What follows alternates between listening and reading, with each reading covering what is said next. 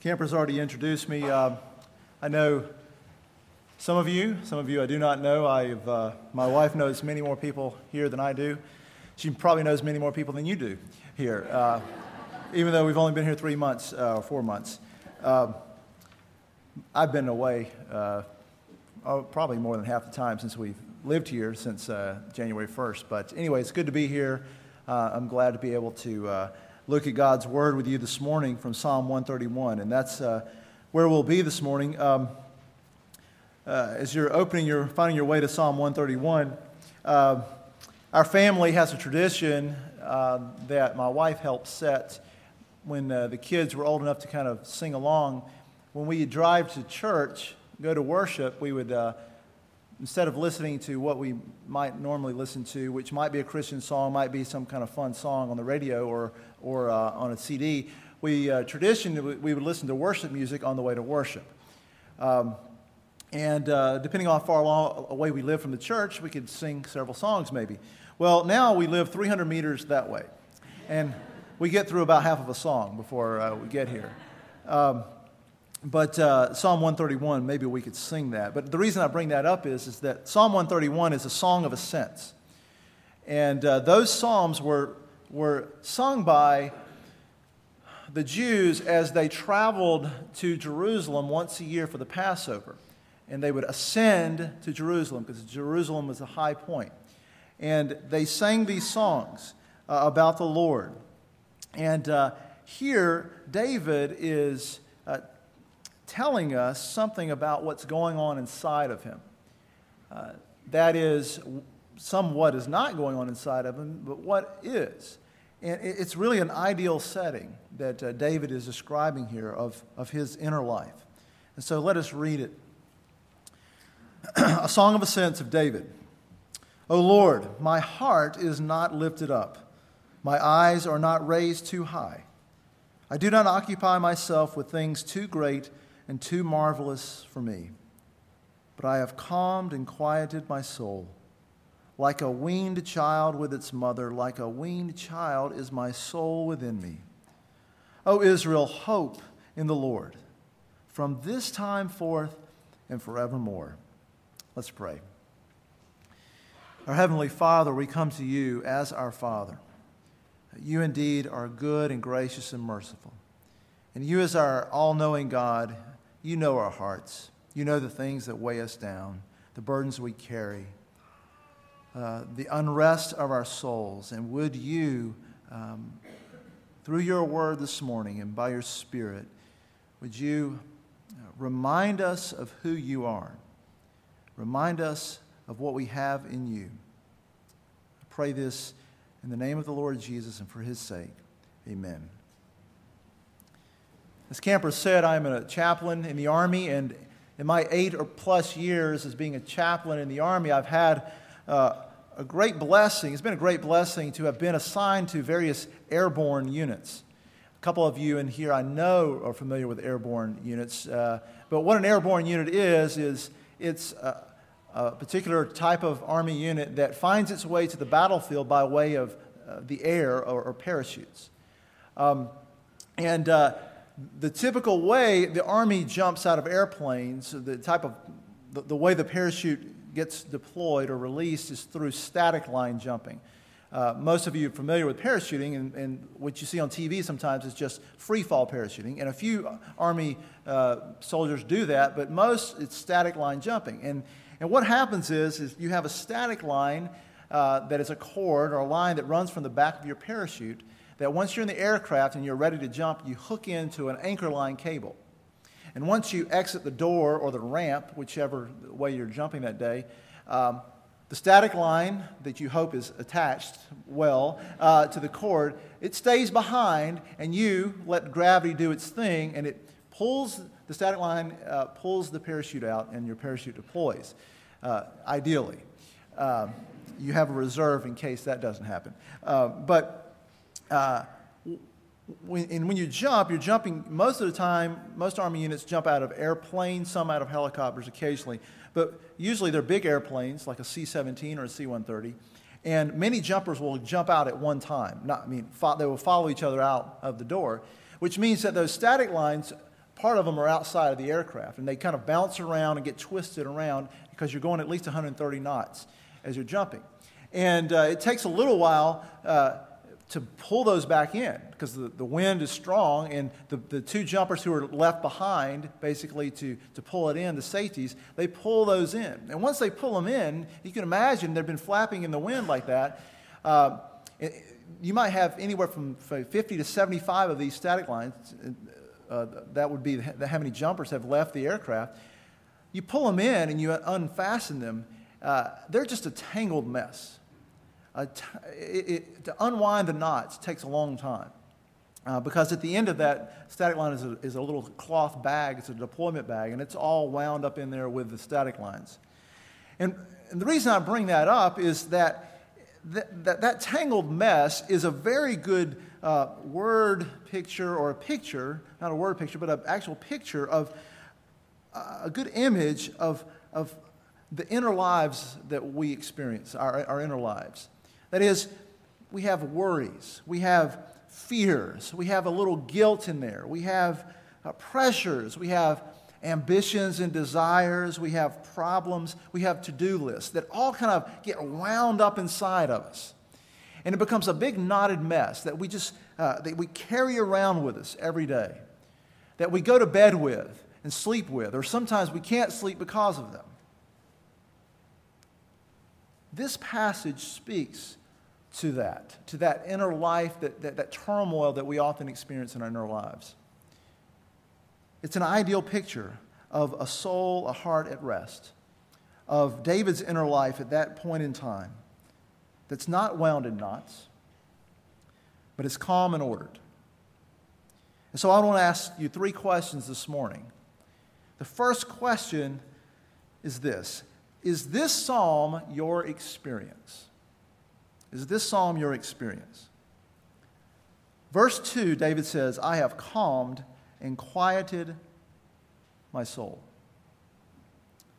Now, if you're a believer, on some level, at various points in your Christian life, you can say yes to this. Because you have experienced the freedom from guilt of knowing that your sins are gone, washed away. You've experienced uh, during your worries and being reminded of a God who cares for you, who is in control, and that, that has made your worries dissipate. So, on one level, and at various points in your Christian life, if you're a believer, you can say yes. This psalm has been your experience. Maybe not perfectly, but it's been your experience. But our hearts are, are Jekyll and Hyde. We're prone to wander.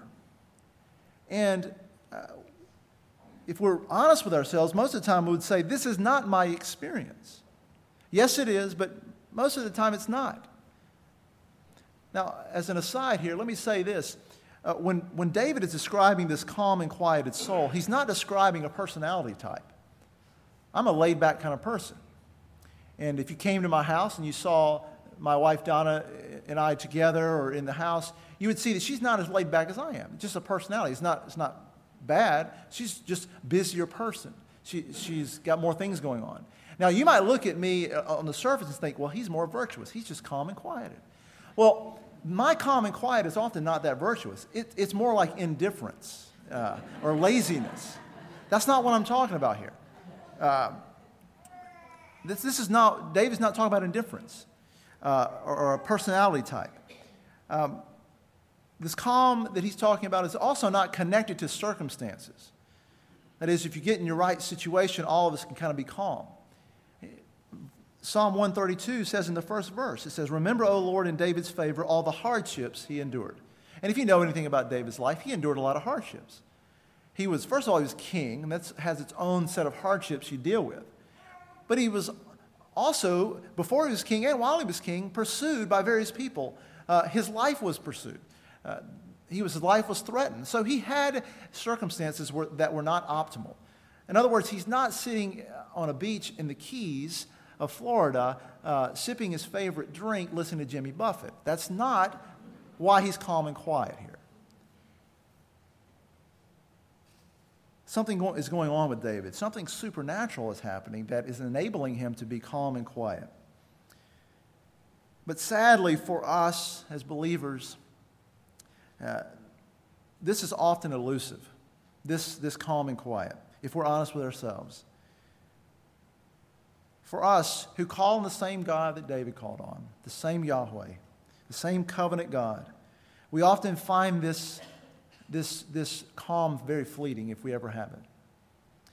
Right now, this day, this hour, many of you are stressed.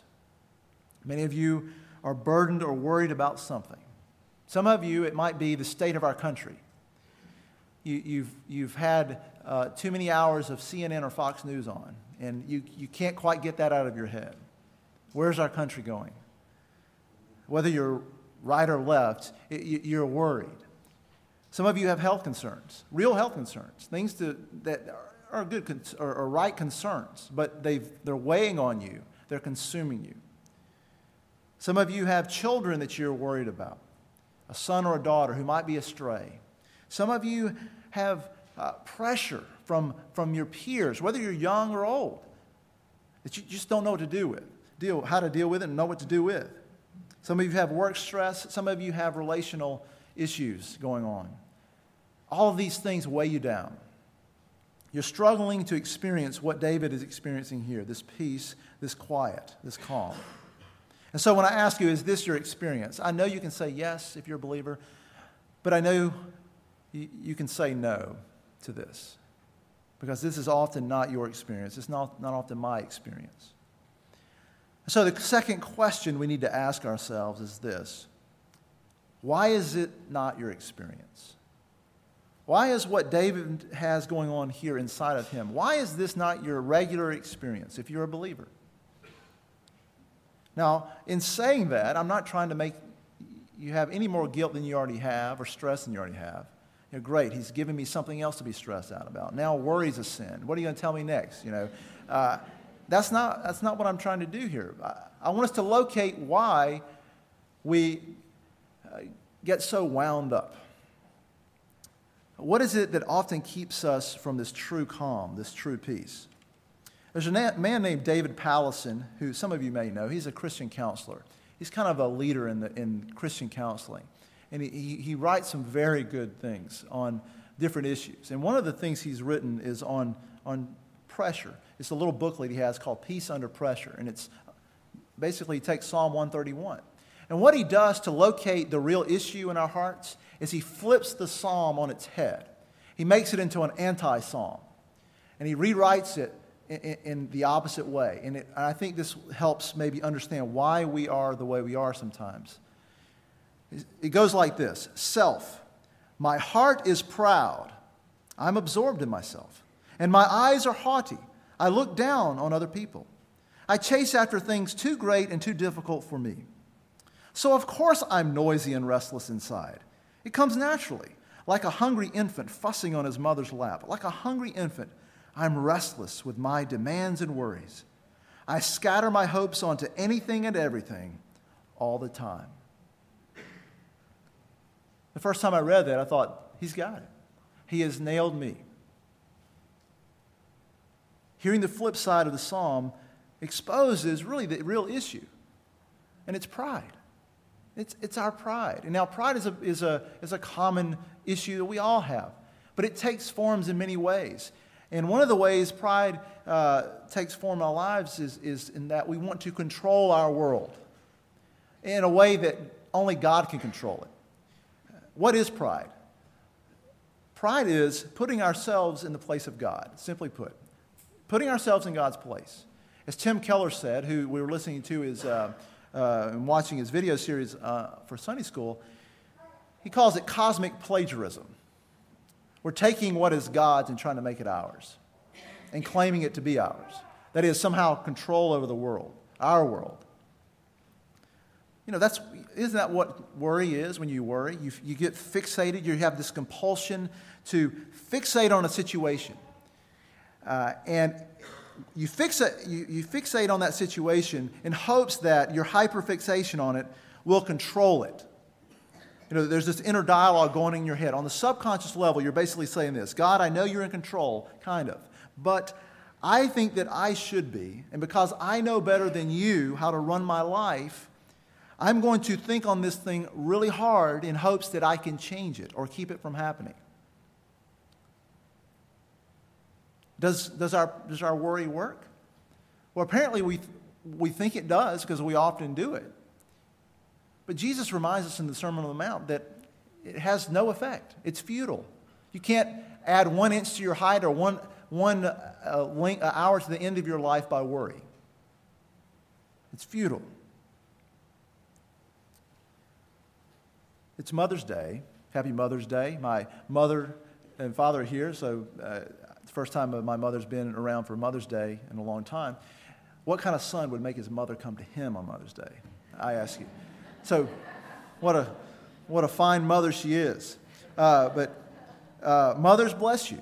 Bless you. you. You deal with so many things, you carry so many burdens of your children. There's so many concerns you have, so many worries, I can say. So many things that you can feel guilty about, or you try to feel guilty about, uh, or regrets that you have. It, it, you carry it with you in a way that dads don't. Not because dads are more virtuous. Just remember what I said earlier. This psalm is for you, mothers.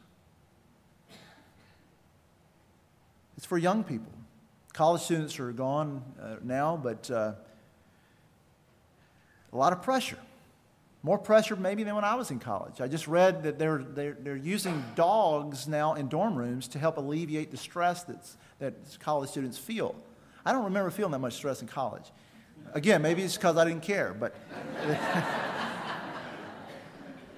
they, a lot of stress to get the right job, uh, you know, make the right grades, get the right job so you, you know, won't be uh, taken over by a bad economy, whatever. Uh, our, our, country, who, that knows more uh, affluence and peace than any other country in history as far as personal peace and things, seem, people seem to be more stressed out than ever. This psalm is for us. Why is your experience not like this? Well, locate the, the form of pride in your heart. It could be true, like trying to control your world, or it could be that you just don't care, and th- that's causing problems. But it's still a form of pride. Locate why you concern yourselves for things too great for you. In other words, things beyond your pay grade? Why is this not your experience? But we can't stop here because that would just make us more stressful. We need some hope. So, the last question I have for you is how can this be your experience? How can what David experienced here be your experience? How can we have this calm and quiet? Now, admittedly, this is an ideal experience. Uh, I wouldn't expect you to have this every day of every moment of every day for the rest of your life any more than I would expect you not to be able to sin anymore for the rest of your life. So it's an ideal experience that David is, is experiencing at this moment. But as followers of Christ, it's still something that is not beyond us. To, to, to have a regular experience of calm and quiet. What does David know that will help us? It's not simply, hey, do what David does here. Well, we don't know exactly what David was doing, but we do know what he says here, and this helps us. What was his focus? Look at verse 2. He says, Like a weaned child with its mother, like a weaned child is my soul within me. Now, if you've seen the Time magazine cover this week, please erase that from your mind, as disturbing as that might be. Um, we're not going into that, but, but the, the, the, and, I, and I prepared this sermon, or I was thinking about before that came out. So, uh, what does he mean by weaned child? He says it twice, so it must be important. Well, you, you, mothers know this. If you've a nursing child, particularly when it's hungry, when he or she is hungry, and he or she is in your lap, they're fussy, uh, noisy, fretting fretting while they're in their mother's presence. They, they need something, and that only the mommy can give it to them. A weaned child, ideally, is not fussy or fretting, but is content to just be in his or her mother's lap. just for who she is. You see, David is, what he's saying here is he's attentive to God. He's attentive uh, to Yahweh, the covenant making, keeping God that he knows. He is delighting in God for who he is, just simply for who he is. He's in his presence for who he is. And being in the presence of a great God dissipates worry. Being attentive to a mighty God who loves you, who cares for you, whose love is steadfast, dissipates worry. I heard this uh, a couple years ago, very good image of how we treat God. Um, we treat God like cats treat their masters versus the way dogs treat their masters. And it goes like this. Uh, and, and, again, if you're a cat lover, I, am not trying to offend you. I like cats. Um, but cats don't have, in a cat's mind, doesn't have a master. It has a caretaker or a roommate.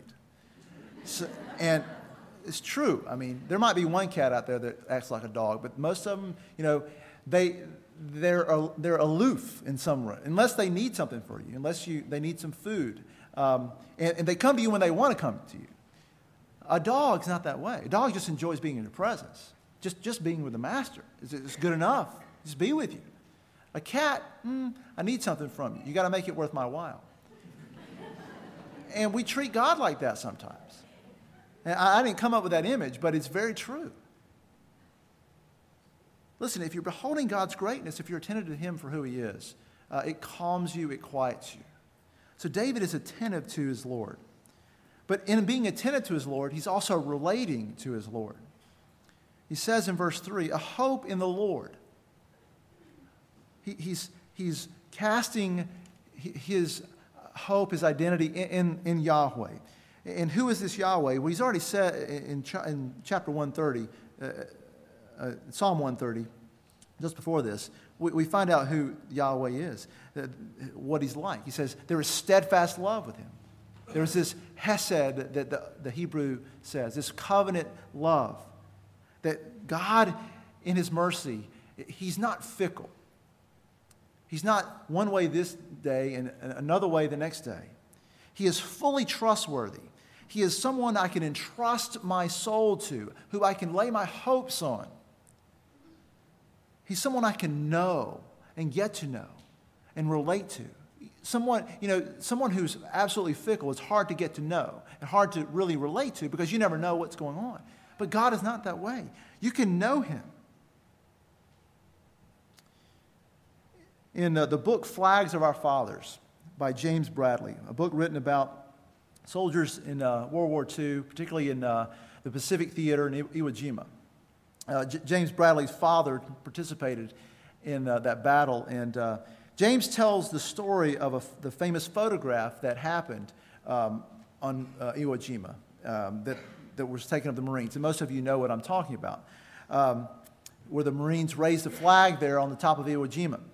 The picture appeared, that picture appeared in numerous papers at that time, um, including a hometown Texas newspaper being perused by a guy named Ed Block, who was also a soldier, but he was in the Air Force on leave at the time.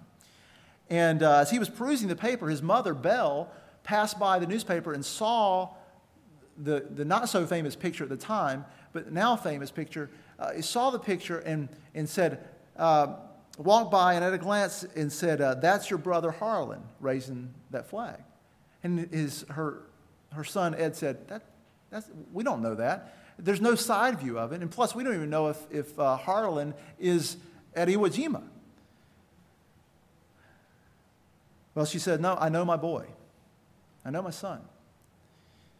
Well, it turns out that um, when the names were disclosed, um, it came out that that was not Harlon uh, Block, but it was a guy named Henry Hansen. But Belle Block was unmoved by that. She says, I know my son, and that's my son. Well, sadly, Harlon Block was killed a little later. But in 1947, Belle received notification of a correction that uh, Henry Hansen had not been the man in the picture, but it indeed had been Harlon Block. And she was not surprised. She says, I know my son. When David is referring to hoping in the Lord, he's saying it like that I know my God. He, he can calm me, He can bring calm to chaos, He can quiet a noisy heart. I know the Lord. He hopes in the Lord. He, that, that's what he's saying. This, this calm happens as we're attentive to God, as we're relating to Him, and it all happens within community. Because look what he says in verse 3. I skipped over it, but he says, Oh, Israel. He's not just saying, Hey, you, Jim or Bob or Jane or uh, whoever, not individually. He's saying that corporate God's people. This is for all of us. It's a plea to God's people. Each Lord's Day, we gather here to, to spur one another on, to, to call us uh, to look to the Lord. Um, the, the pastor does, but we do as well. As we sing, we encourage one another by our faithfulness to God, by our looking over and seeing someone uh, the, the, the faithfulness of God when you know they're going through difficulties. We're calling people to quiet. We're calling people to calm, to rest in the Lord.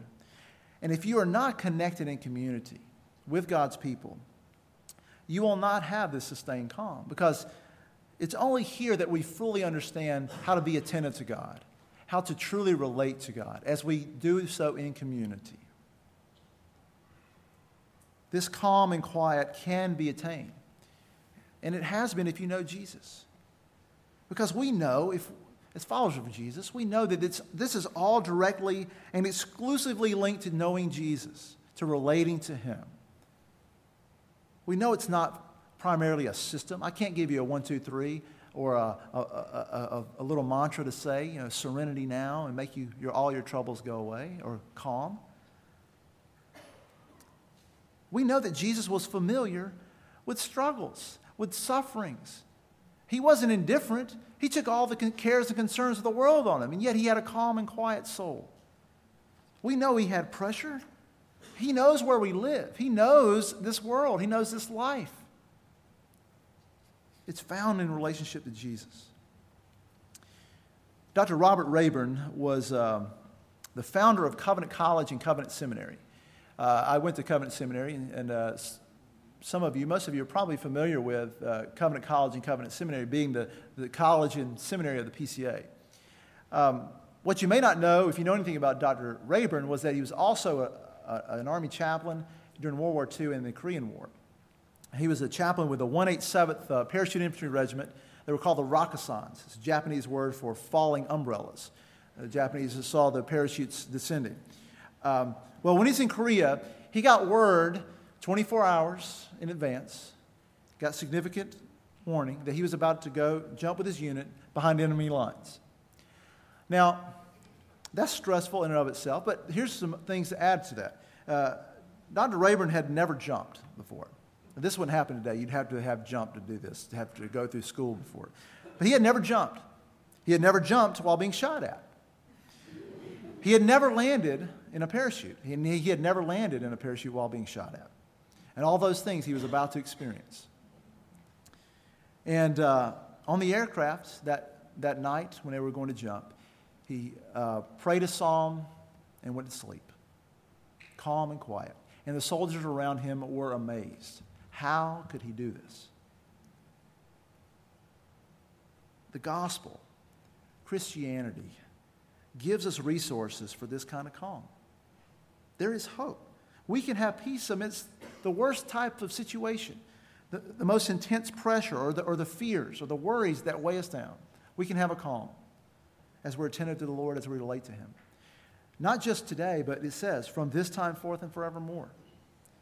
If you're a Christian, I say to you, look to Jesus, the calmer of the storms.